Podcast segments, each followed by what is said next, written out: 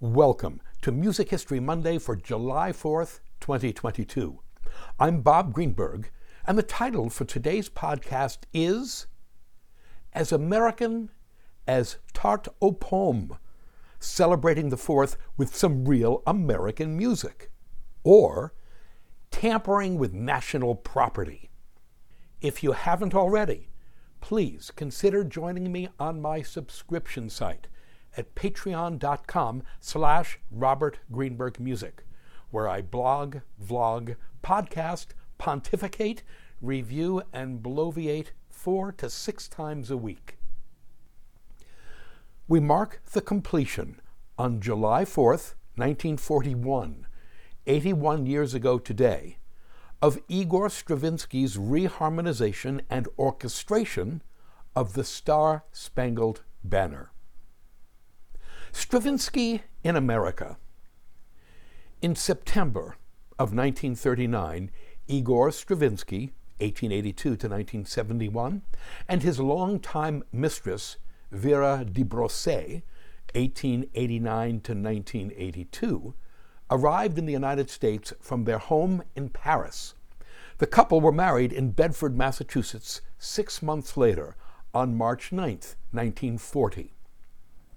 Stravinsky had come to the United States to spend the 1939 1940 academic year at Harvard University, where he was to occupy the Charles Eliot Norton Chair of Poetry and deliver six lectures on music that were that year's Charles Eliot Norton Lectures. By the time the academic year ended in June of 1940, the Stravinskys, Igor and Vera, had no home to return to. Nazi Germany had occupied Paris on June 14th, and France surrendered to Germany eight days later, on June 22, 1940. The couple settled in Los Angeles in 1941 and bought a house at 1260 North Weatherly Drive, just above the Sunset Strip in Hollywood. Stravinsky and Vera would live there for the next 29 years until his final illness forced a move to New York City. For our information, Igor and Vera became American citizens in 1945. Their sponsor was Stravinsky's friend, the actor Edward G. Robinson. In Los Angeles and in America, Stravinsky was a star among stars, a big fish in a big pond. Having settled in LA, he made his fortune touring as a conductor of his own music.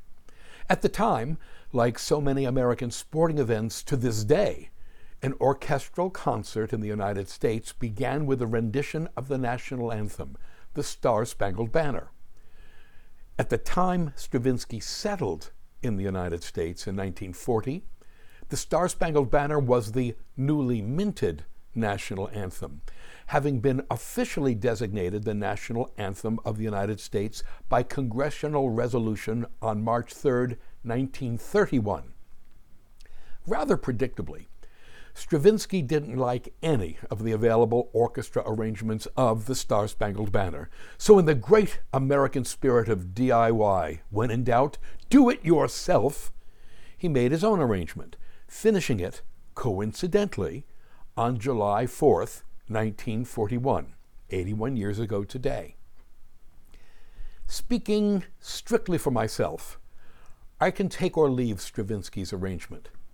In an attempt to make the anthem more interesting, he changes the harmony on pretty much every beat, overwriting in the process and creating what is, to my ear, a rather clunky and ungainly arrangement.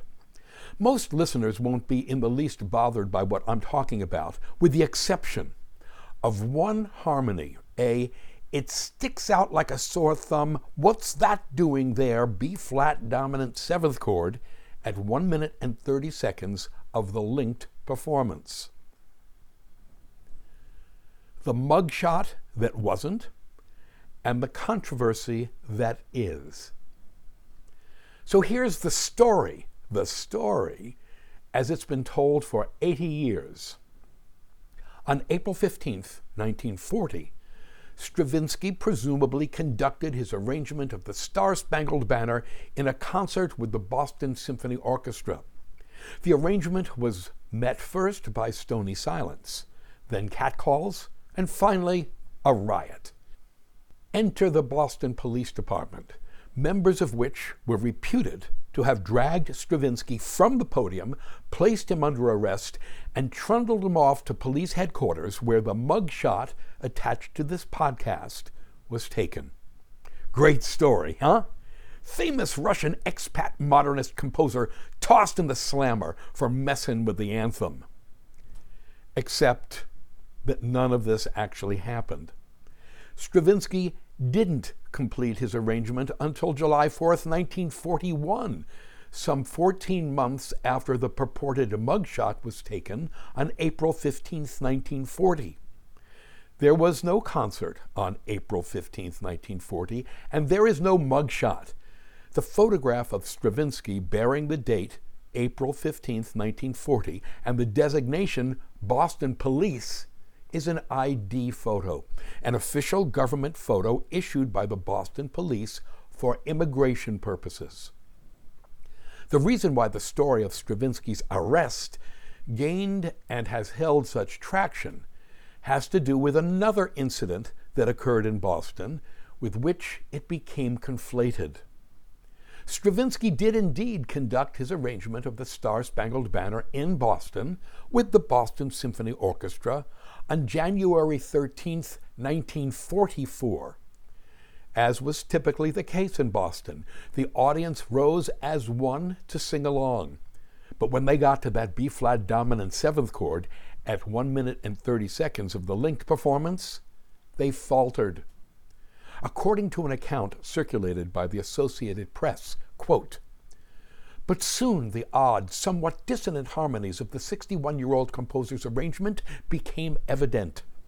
Eyebrows lifted, voices faltered, and before the close, practically everyone gave up even trying to accompany, that is, to sing, the score.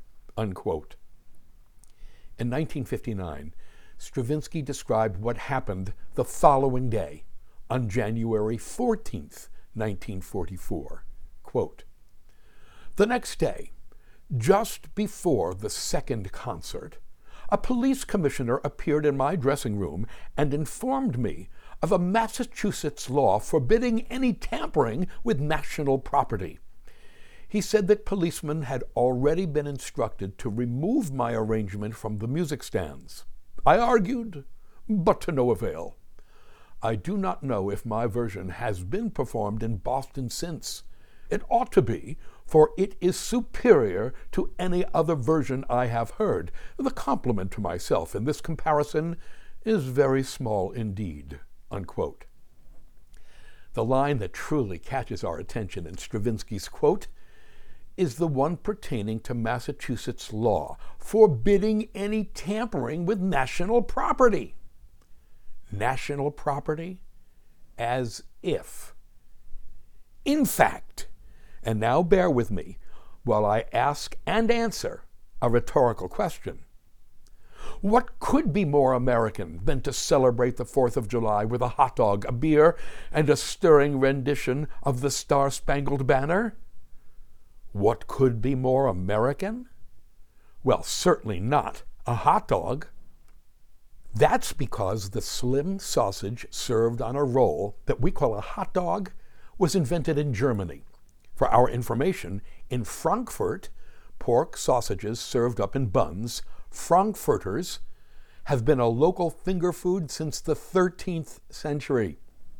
In Vienna, Wien in German, a pork and beef sausage eaten in a bun is called a Wiener or a Wiener. Nothing intrinsically American there. And there's nothing particularly American about downing a brewski either. In fact, beer is a universal drink. It is the most widely consumed alcoholic beverage, and after water and tea, the third most popular drink on the planet. In fact, the invention of beer very likely dates back to early Neolithic times, circa 9500 BCE, which might explain why so many guys act like cavemen after drinking it.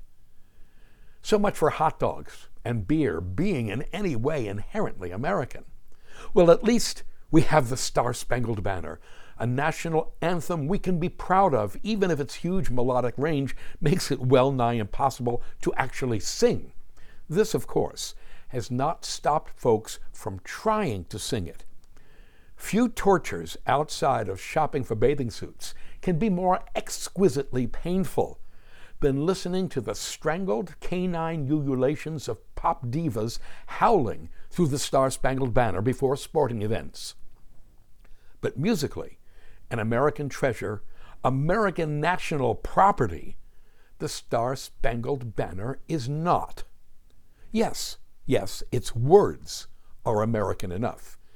They come from a poem entitled Defense of Fort McHenry, written in 1814 by a 35 year old lawyer named Francis Scott Key after he witnessed the fort's bombardment by the British Royal Navy.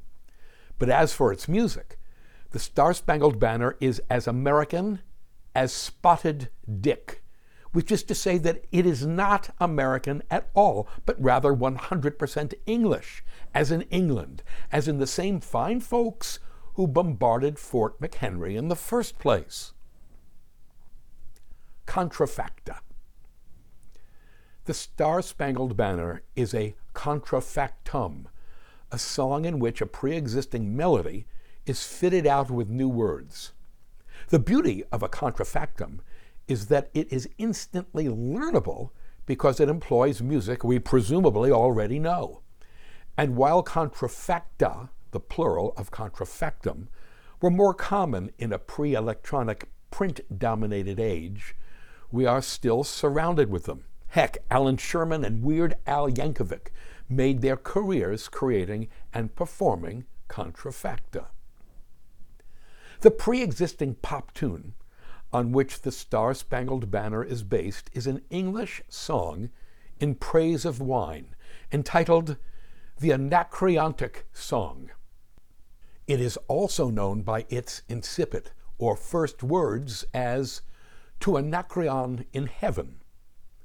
The music was written by a teenager named John Stafford Smith in the mid 1760s as the official song of the Anacreontic Society, a London based gentlemen's club for amateur musicians.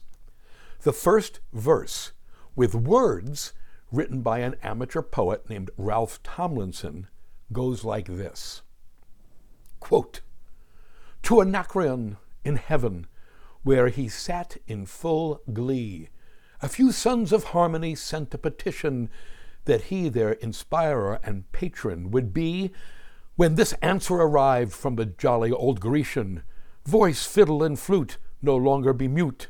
I'll lend you my name and inspire you to boot, and besides I'll instruct you, like me, to entwine the myrtles of Venus with the Bacchus's vine.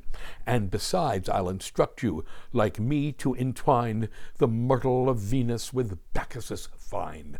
Unquote. Our suggestion to the poet Ralph Tomlinson no more poetry. Just stop. A performance of the entire blessed song with all six verses and a chorus, which is not part of the Star Spangled Banner, is linked. The popularity of the Anacreontic song quickly spread beyond the confines of the Anacreontic Society clubhouse. Various new lyrics were appended to it, including several patriotic versions in the brand new United States of America. The most popular of the pre Francis Scott Key versions was one entitled Adams and Liberty, with words written by the Bostonian Robert Treat Paine Jr. in 1798.